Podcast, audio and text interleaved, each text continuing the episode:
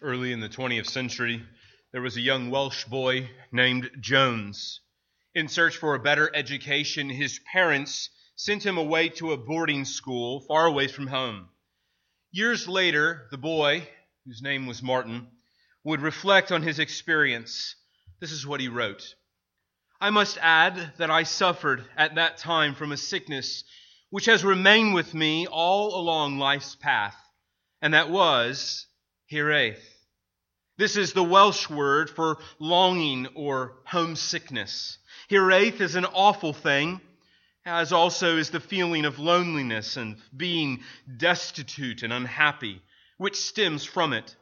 It is difficult to define Hiraeth, but to me it means the consciousness of a person being out of his home area and that which is dear to him. My 3 years at boarding school were very unhappy, and that was only because of this longing. I had many companions there, and I enjoyed the lessons, but I remember, as if it were yesterday, sitting at church on Sunday night when I'd come home from the weekend and suddenly being hit with the thought, this time tomorrow night I shall be in my lodgings at school. And all at one, I would be down in the depths of homesickness. Many of you, I'm sure, as I've talked with you, you're not native Marylanders. You've traveled here from other parts of the world, or even if you are a native Marylander, you know what it feels like to be homesick, what it feels like to be lonely. I remember early on when my family and I moved to Maryland over 8 years ago. In those early years, as we were faced with some unsurmountable difficulties and trials in our pastoral ministries, I was reminded often in those times of a sort of loneliness, a homesickness. And every time the trial would get tough, every time things would get hard, I would long for home. I would long to be back in the Midwest, to feel this sense. And we would often travel there just to kind of put away those feelings of loneliness and those feelings of homesickness. And friends, every Christian faces those same feelings, which Jones called Hiraeth. The feelings of homesickness and loneliness is in us. And friends, this is what Peter is writing. This is who Peter is writing to. He's writing to Christians who feel homesick. He's writing to Christians who feel lonely, who feel as if they're exiles or sojourners. But these exiles have been chosen by God, Peter tells them, to endure suffering and difficulty through their journey home. He doesn't promise them that their homesickness will go away. He doesn't give them assurance that pain of loneliness will somehow diminish, but rather hopes to encourage them in their travels, by reminding them about their God, by reminding them and instructing them how they're to live their lives throughout this sojourning or this time of exile. Like Moses instructing the Israelites through their journey through the wilderness, so Peter is instructing God's people in their exile throughout life, through their wilderness, through this world that is not our own. As God's people, we feel the pressures of loneliness and homesickness. We long, and you have heard that in the songs we've sung this morning. A sense of longing, a longing to be with God, a longing to be where God is, a longing to be in our eternal home.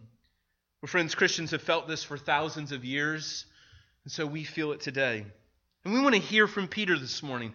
How do we manage this? How do we endure such difficulty and trial in this life for God's glory? If you have your Bibles, I invite you to turn to 1 Peter. 1 Peter. If you have a pew Bible, there are Bibles provided for you in front of you. I would invite you to grab one of those and turn to page 1014. 1014, 1 Peter chapter 1. Last week we began a series where we will spend much of the fall and into December working our way through this letter. For a short break in October, for the anniversary of the Reformation, we will consider in October 5 sermons from the Reformation. But here we're in 1 Peter chapter 1 and verse 3 through 9 this morning. I pray that it would encourage you as you hear from God in His Word. Blessed be the God and Father of our Lord Jesus Christ. According to His great mercy, He has caused us to be born again to a living hope through the resurrection of Jesus Christ from the dead, to an inheritance that is imperishable, undefiled, and unfading, kept in heaven for you, who by God's power are being guarded through faith for a salvation ready to be revealed at the last time. In this you rejoice, though now for a little while, if necessary, you have been grieved by various trials, so that the tested genuineness of your faith, more precious than gold that perishes though it is tested by fire, may be found to result in praise and glory and honor at the revelation of Jesus Christ. Though you have not seen Him, you love Him. Though you do not now see Him, you believe in Him and rejoice with joy that is inexpressible and filled with glory, obtaining the outcome of your faith, the salvation of your souls. So what does Peter hope to accomplish through these words? I've summarized it in this way. Christians are to praise God for the inheritance that they have received from Him. And though they face various trials in life, they rejoice because their eternal souls are secured in Christ. I'll read that to you again. Christians are to praise God for the inheritance they have received from Him. And although they face various trials through life, they rejoice because their eternal souls are secured in Christ. So we want to understand the purpose of this message, the purpose of this passage, is to really give us reasons why Christians should praise God even though they were suffering. So this morning you may be suffering physically, emotionally, spiritually. You may know someone who is suffering physically, emotionally, spiritually. And you often wonder why or even how Christians should praise God. Why is it that we should not blame God in those times, but rather praise God? Friends, that's what we want to think about in this passage this morning. And our passage really lays out for us two parts. So verses 3 through 5 is sort of one part, and then verses 6 through 9 is the second half. So verse 6 is a really natural break between verses 3 through 5. There Peter lays out for us that we should praise God because your future salvation is certain. The certainty of our salvation in verses 3 through 5 is on display, and therefore we have hope because of the certainty of our salvation. And then in verses 6 through 9, Peter shifts to consider suffering and how we respond to suffering, and particularly here that we should give praise to God regardless of your current sufferings. Salvation still lies ahead. So the fact that salvation is still ahead of us, that it is still in view, we are to suffer well, and we are to do it with rejoicing. So those are really the two main points we want to consider this morning, that we are to praise God because your salvation is certain, and that we are to praise God because salvation still lies ahead. When we consider the Bible's conversation, and often many verses that talk about salvation, the Bible refers to salvation in different verb tenses. What that means is it refers to it in every single tense there is in the Greek language. It is in the past tense, it is in the present tense, and it is in the future tense. Salvation is often referred to in this way. We have been saved. That is a past tense. We have been saved. And that's what we considered last week when we considered the doctrine of election. In the doctrine of election, we learn that we have been saved. From eternity past, God has saved a people for His own possession. He has called, He has chosen a people whom He would redeem. And this is what the Bible means when it says that you have been saved. That is a past tense reality. But the Bible also says that we are being saved, a progressive present sense, in the sense that we are being saved in our lives, that through the work of the Spirit, we are progressively over time being saved. And we often refer to this as sanctification, that progressive change from one degree of glory to the next, where God is making me and you holy. But the Bible also speaks often about that we will be saved, that salvation is yet a future reality, that yes, it is a past tense reality, yes, it is a present reality, but that salvation is often also, a future reality. You and I sin every day.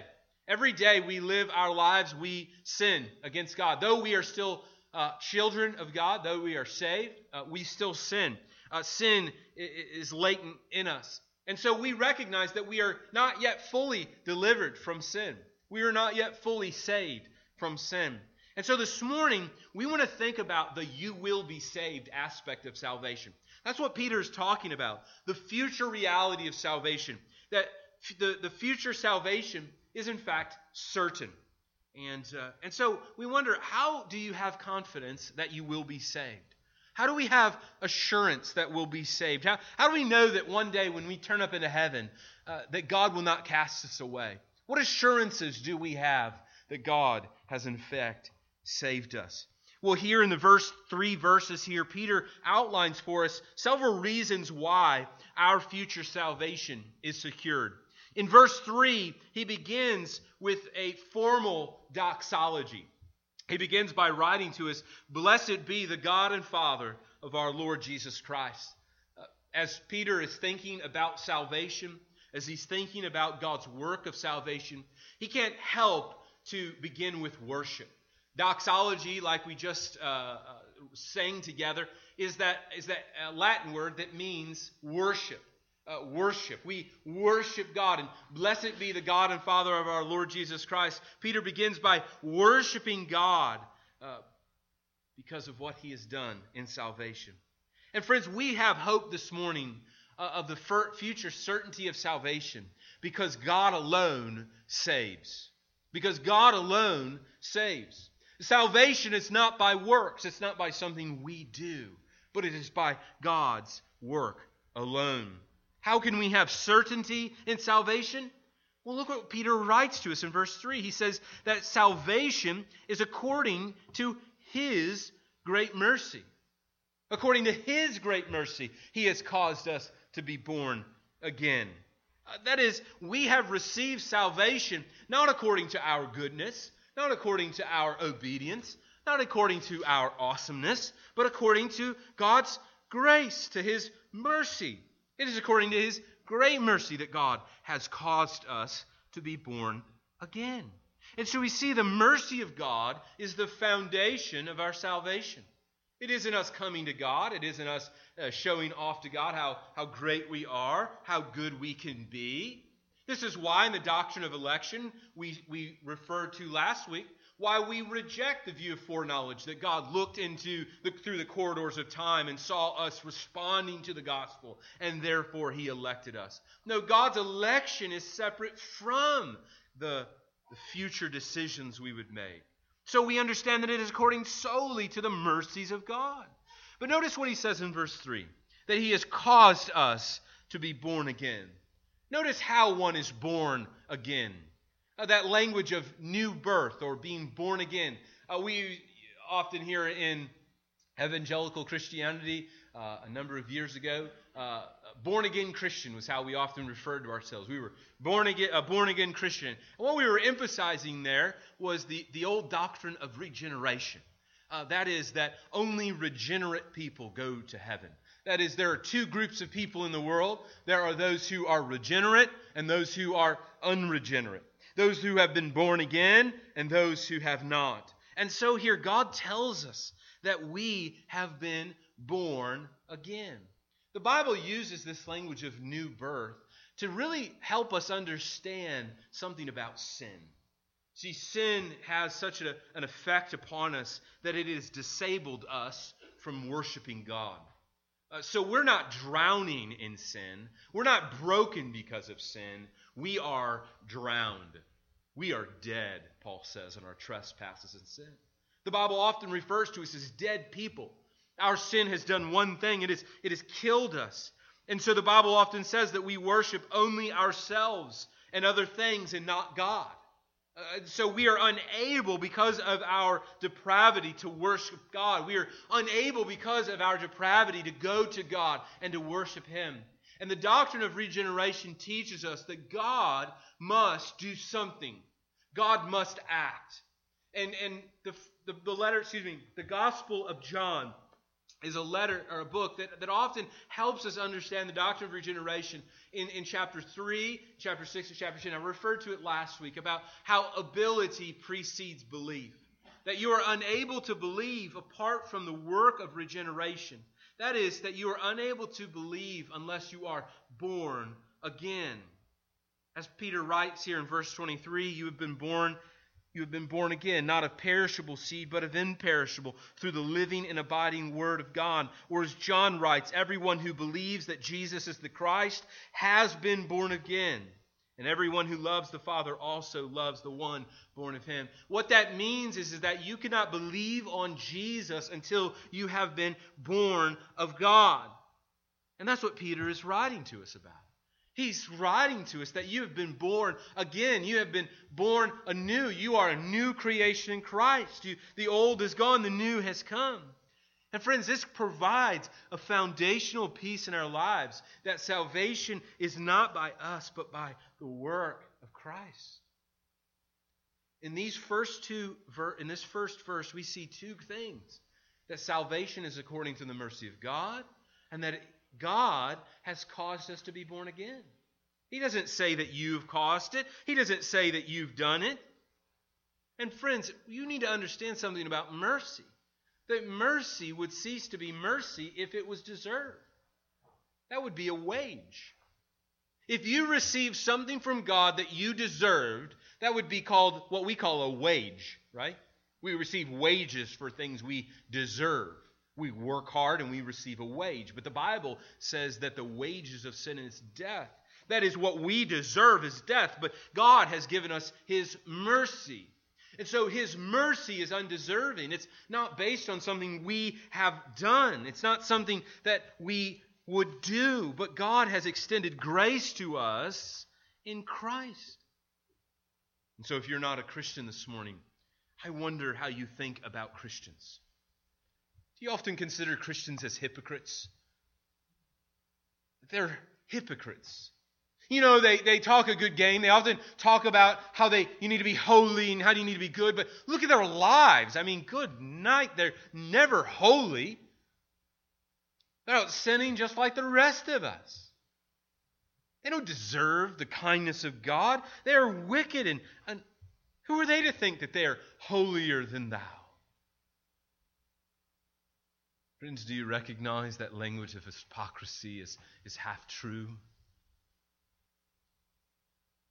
We don't deserve any of this. We don't deserve salvation. We don't deserve God's kindness in salvation. We are unworthy of God's mercy. We are unworthy of God's grace in our lives. But see, the difference in regenerate and unregenerate people is that God has caused them to be new. God has transformed them. God has changed them. And so in response to this great love God has for us in Christ, Christians have turned from their sins and followed Christ. They have turned away from living life their own way and started living God's new way. They've begun to live this new life that God has for them. Not a life that they have chosen for themselves, but a life that God has chosen for them. Christianity is not a message about clean yourself up and then come to God, but a message about how God cleans us up through the doctrine of regeneration. God makes us new people. There is great comfort in that this morning. There is great hope that salvation rests not in our ability to be holy, but in God's ability to make us holy. And so our confidence this morning as Christians is that if we are in Christ, we have been born again. If we love God, then we have been born again. And if we love those created in the image of God, friends, then we can be confident that we have been born again. And so we have hope, he says. He says we have been born again. Look at verse 3. He says that we have been born again with a purpose to a living hope. Peter here is outlining the purpose of our new birth. We have hope because God preserves us. We have been born again to have hope through the resurrection of Jesus Christ. You have been born again for a particular purpose, to have a certainty of salvation, as certain as Christ is welcomed in heaven, so you are welcomed. The certainty of the resurrection of Christ is the certainty of our new birth. And so we have hope because God saves us.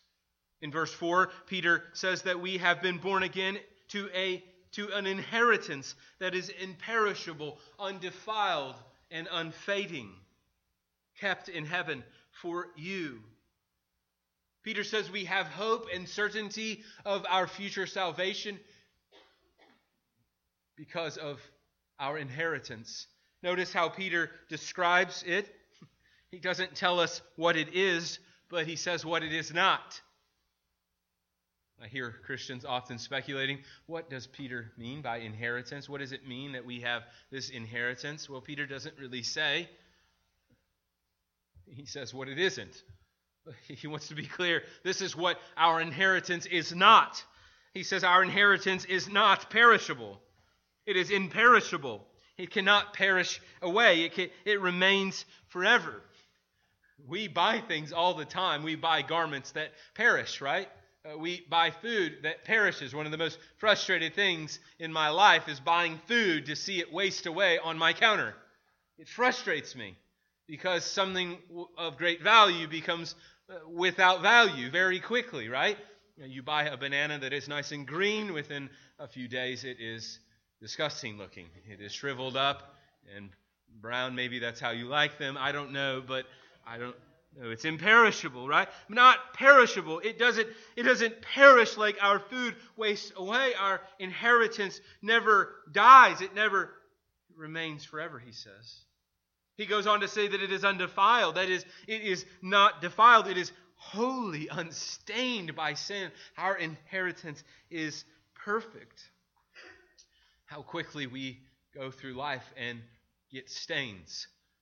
I know for myself, it's a good day to make it through the day to not get stains on my clothes. I know for my wife, it's a good day when the kids don't get things all over their clothes. We find it a good day not to be defiled by the world around us, by just the dirt and stain and be soiled. But, oh friends, what an encouragement is to know that our eternal inheritance can never be defiled. No one can defile it, not even us. As Jesus reminds us in the Sermon on the Mount, lay up for yourselves treasures in heaven, where moth and rust do not destroy, or thieves break in and steal. Lay up for yourselves treasures in heaven, where those things will not happen. But he also goes on in verse 4 to say that our inheritance is not only imperishable and undefiled, but it is unfading. It will not fade. The glory of our inheritance does not fade. It remains as bright as the day we receive it.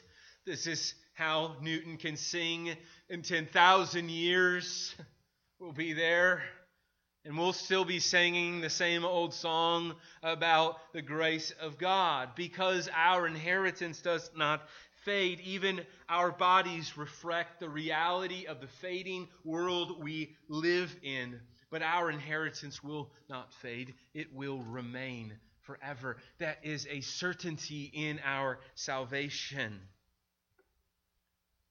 As Peter writes in chapter 5, and when the chief shepherd appears, you will receive the unfading crown of glory. There is a sense of certainty in our inheritance because it is imperishable, it is undefiled, and it is unfading. It will never go away. What encouragement there is in that. Not only that, look at verse 4 again. He says it is kept in heaven for you. We considered last week that when you consider these type of words, kept in heaven, and you don't know who's doing the keeping, you can often is implied that God is the one doing the keeping. Who is keeping our inheritance? None other than God. God is the one who preserves our inheritance. He is the one who keeps it. And if God is the one who keeps it, then no one can take it. No one can storm into heaven and steal it. No one can rob God of it. Or as Paul, or as Jesus reminds us in John 10, I give them eternal life and they will never perish and no one will snatch them out of my hand. You are as secure in the hand of Christ as you ever will be today. You don't need more faith. You don't need greater faith. You need to trust the certainty that your inheritance is kept in the hand of God. But more than that, we have hope because, in verse 5, God guards our souls. Peter goes on to say that we are who by God's power, that the who there is us, the saved, the redeemed, the regenerate, those who have been born again, who by God's power are being guarded through faith for a salvation ready to be revealed at the last time. He says that we have hope because God guards our souls. Often we wrongly think that we are the keeper of our salvation. That if we will only be good boys and girls, then God will love us. But the reality is that God is the one who guards us. And it is through faith. It is through faith that we, like a bouncer guarding a nightclub, so God guards our souls. God keeps the trash out. God keeps our souls, as Paul reminds us in Romans 8, for I am sure of this, that neither death, nor life, nor angels, nor rulers, nor things present, nor things to come, nor powers, nor heights, nor depths, nor anything else in all creation will be able to separate us from the love of God in Christ Jesus our Lord. Do you trust the certainty of these truths that Peter lays out? That we are to praise God because our salvation, though it is yet future, is certain. As certain as God's promises are, so it is certain.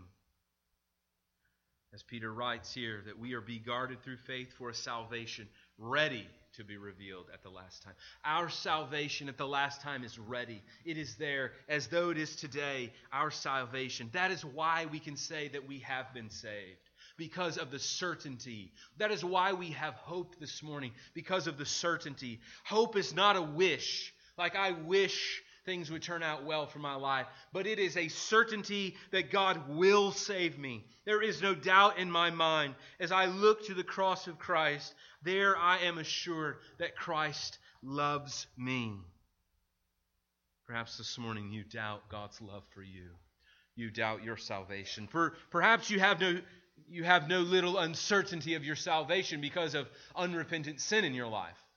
Perhaps this morning you doubt your salvation because you have unrepentant sin. That is sin that you're not willing to let go. Friends, the Bible will never offer you assurance of salvation if you have unrepentant sin. Sin you're unwilling to let go. The Spirit of God will never comfort you to think everything's good if you are unwilling to let go of sin. Perhaps this morning you are repentant of sin, but yet you sense in your spirit a sense of loneliness, a sense of homesickness, a sense of in which God has abandoned you. Friends, I pray you would take this opportunity just to trust anew in God's grace and the mercy of God greatly displayed through the resurrection of Christ, to see that our sins are not to lead us to despair, but Lord, that we would understand that we are to have encouragement this morning. So perhaps you doubt this morning. Your doubt's because you doubt the power of God to save. You think that your sins are too great for God to deal with. Your sin is too strong for God to deal with. Maybe you're encouraged here this morning that God can bring death to life. Where you were once dead, God has brought life.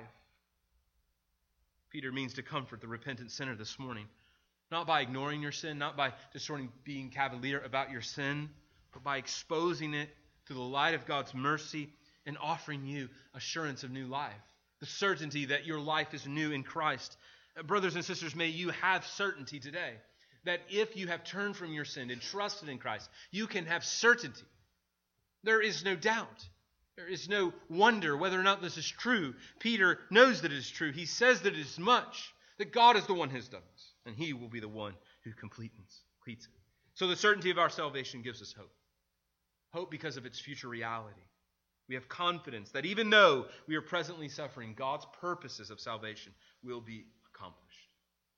So this naturally leads us to our second sort of main point, which is that we are to praise God regardless of your current sufferings.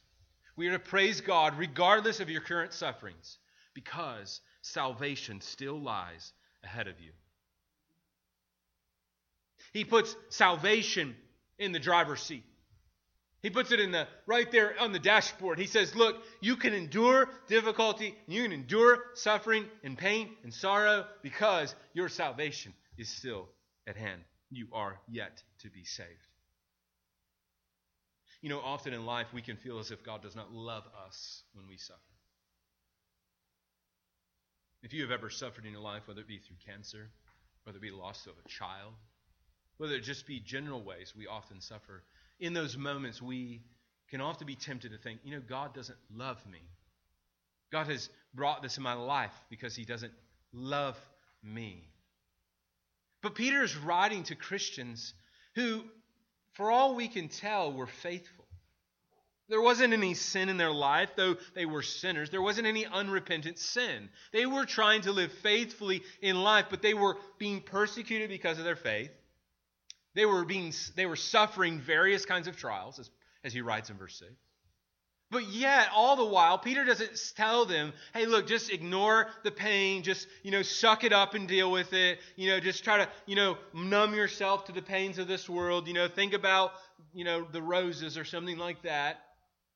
Think about the good old days. No, he says, endure. Endure for the glory of God.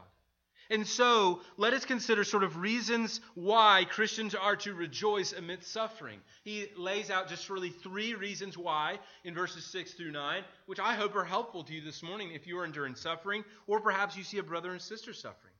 The first thing we see in verse 6 is that we rejoice in suffering because it's temporary. We rejoice in suffering because it's temporary. Now, what do you mean by temporary? Are you offering someone who's enduring terminal cancer that, oh, it's temporary, it's all good? Oh, no. I would never be so callous. But look at what Peter says in verse 6. In this you rejoice. In what? In your salvation. In your salvation you rejoice, though now for a little while, he says in verse 6. Look at what he says. Though now for a little while, if necessary, you have been grieved by various trials. In these verses, Christians are comforted with these points that look, it is temporary. We rejoice in suffering because it is momentary. It is temporary. Now, what do we mean, a little while? Friends, there is no short of comfort in those words, a little while, is there? That when you're enduring pain and sorrow and suffering, when you hear, it will only be a little while longer. Just a few more days. Just a few more years. The brevity of suffering offers comfort and peace. When we remember that the sufferings in this world pale to comparison of the world to come, this is how Peter can say that you are suffering yet a little while.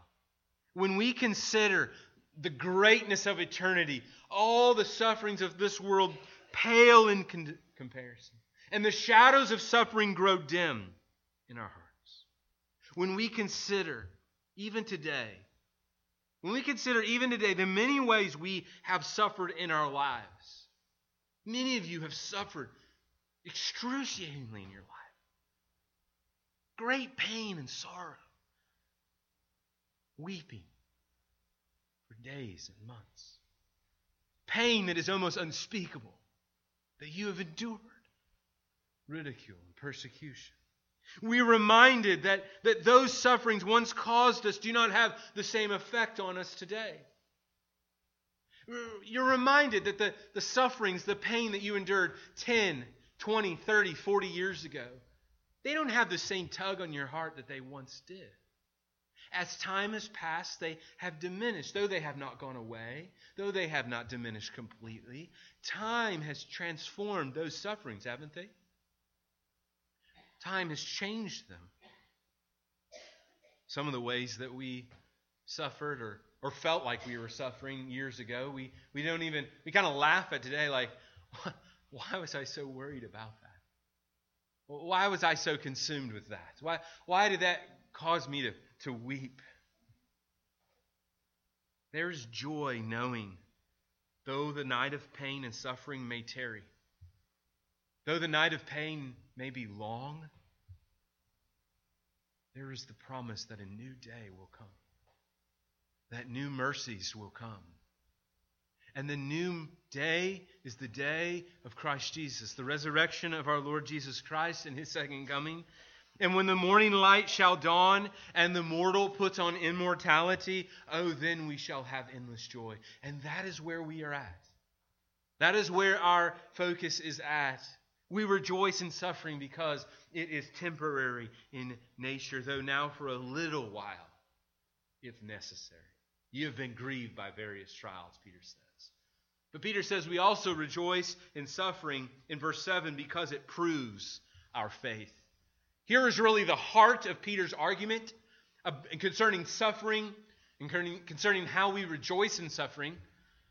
How is it that Christians can be happy all the time when they are suffering? How is it that when we read church history, and I just want to make a little side note here, just do yourself a service and study church history.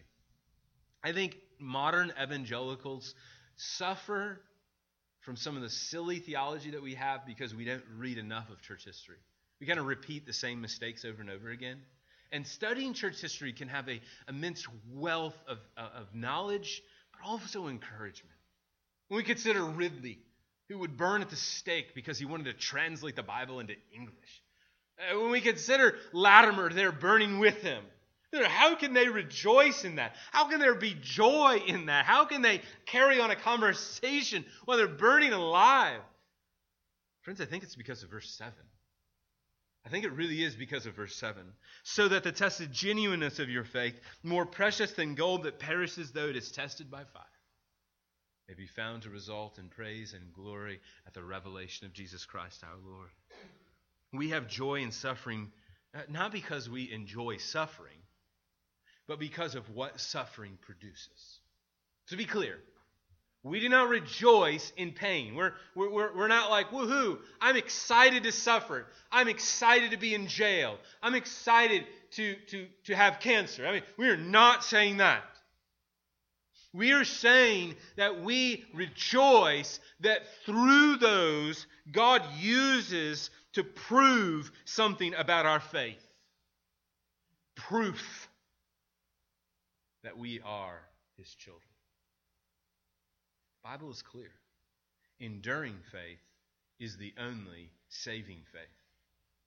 You may know people in your life who made a decision for Christ, walked an aisle, and prayed a prayer. But boy, you haven't seen them around in a long time. They made a decision about Jesus, but they never believed in Jesus. They never trusted in Jesus. The Bible tells us that true, genuine, saving faith is enduring faith. It's persevering faith.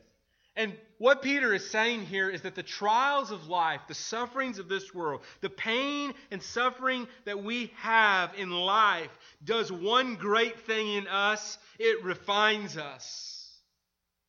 Our faith is refined. It is made clear. Like gold refined by fire, right? When you take gold, Peter says, and you refine it, it becomes more pure. It becomes more gold and less impurity. And so suffering and trials, what it does is it purifies us. It makes some things clear, doesn't it? It clarifies who our God is. It clarifies where our trust lies. It clarifies for us what our real hope is. In suffering, our faith is tested, and it is proven to be true. Peter writes that the genuineness of your faith, that through trial your faith is proven to be genuine, to be true, to be real. Just as real as gold is, so your faith is. But sadly, as Americans, we delude ourselves.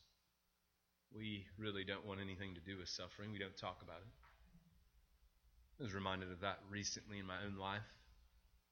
And friends, that's how we often deal with difficulty. We don't talk about it. We just shut it up inside. We never tell anybody that we're suffering. We never tell anybody that we're really weeping inwardly and we're in pain. because we delude ourselves into thinking that suffering is not normal. As Americans, we numb ourselves through entertainment and through other means to just make it through the world. We even shut ourselves out from the world so we don't have to think about our problems. We want easy street. The problem is easy street never comes. We can fake ourselves out and think that it's easy street, but the reality is it's never an easy street in a fallen and broken world. And what Peter is saying here is that if you seek easy straight, guarantee you, he says, you will never know your faith to be true and real, and you will always doubt your salvation. But if you know what pain is, and you've seen your faith demonstrated through not the faith that somehow wow, I'm amazing, but the faith that God has given us. That is, that through faith we see, that through pain we see our faith at work. As we are reminded in Hebrews about Moses, who considered the reproach of Christ greater wealth than the treasures of Egypt, for he was looking to a reward. Friends, there is great encouragement in that truth today. So I wonder this morning, do you rest in that grace of God? The final point that Peter makes here in verse 8 is this. Though you have not seen him, you believe in him. You love him. Though you do not now see him, you believe in him and rejoice with joy that is inexpressible and filled with glory. What Peter is saying is that you don't need the presence of Jesus in your life to endure. That's what he's saying. You do not need the physical Jesus in your life to endure. He says, you've never seen Jesus. You have never seen Jesus. He's telling them, you've never seen Jesus. And they never had. These would have been mainly Gentile Christians that wouldn't have been around. This was decades later, after Christ had already ascended to heaven. They had lived their lives. They had never seen Jesus. But yet they loved him. Though you do not now see Jesus, he says, though you do not now see Jesus, you believe in him and rejoice with joy. Friends, what you need in your life is faith to believe that Christ Jesus has brought you into these difficulties and trials. There's great encouragement in these words. And he concludes in verse 9 that the outcome of faith is the salvation of your souls. The certainty of salvation, again, rests as the centerpiece to our faith and trust in Christ. And so this morning I wonder, do you praise God in your life? Do you praise God that the inheritance you have received from him is certain because it is kept by him? Do you believe that is the inheritance you have? Do you believe that your future salvation is certain? Certain as God who saves is the certainty of our salvation. It rests not in us, but in him. That we hope against hope and trust in the sovereign work of God in our lives for his glory. As we feel the pain, the pull of homesickness and loneliness in this world, we have hope for another world. We hope for our eternal home. That regardless of the pain and suffering in this world, we recognize its temporary nature. And we rejoice because it proves our faith. Demonstrates our faith in Christ and ultimately leads us to our eternal home. We endure because we know the end will come. We trust that when the light of this world grows dim, that the light of eternity will grow all the more brighter. We are not afraid of death, for Christ Jesus has defeated our last enemy. And our hope is in the resurrection of Christ. John Rippon, the pastor of Metropolitan Tabernacle in London, he was the pastor before the pastor of that church that you know of, which is Charles Spurgeon. John Rippon was the pastor of the church before Spurgeon, and he wrote a hymn that we often sing, "When through fiery trials thy pathway shall lie, my grace all sufficient shall be thy supply. The flames shall not hurt thee, I only design thy dross to consume, and thy gold to refine." Do you trust this about your present sufferings in this world? Will you trust the Lord's goodness and grace in your life, in your sufferings? Will you recognize that it is for God's purposes, for His glory, and for your eternal good? Will you trust in Him today? Let's pray.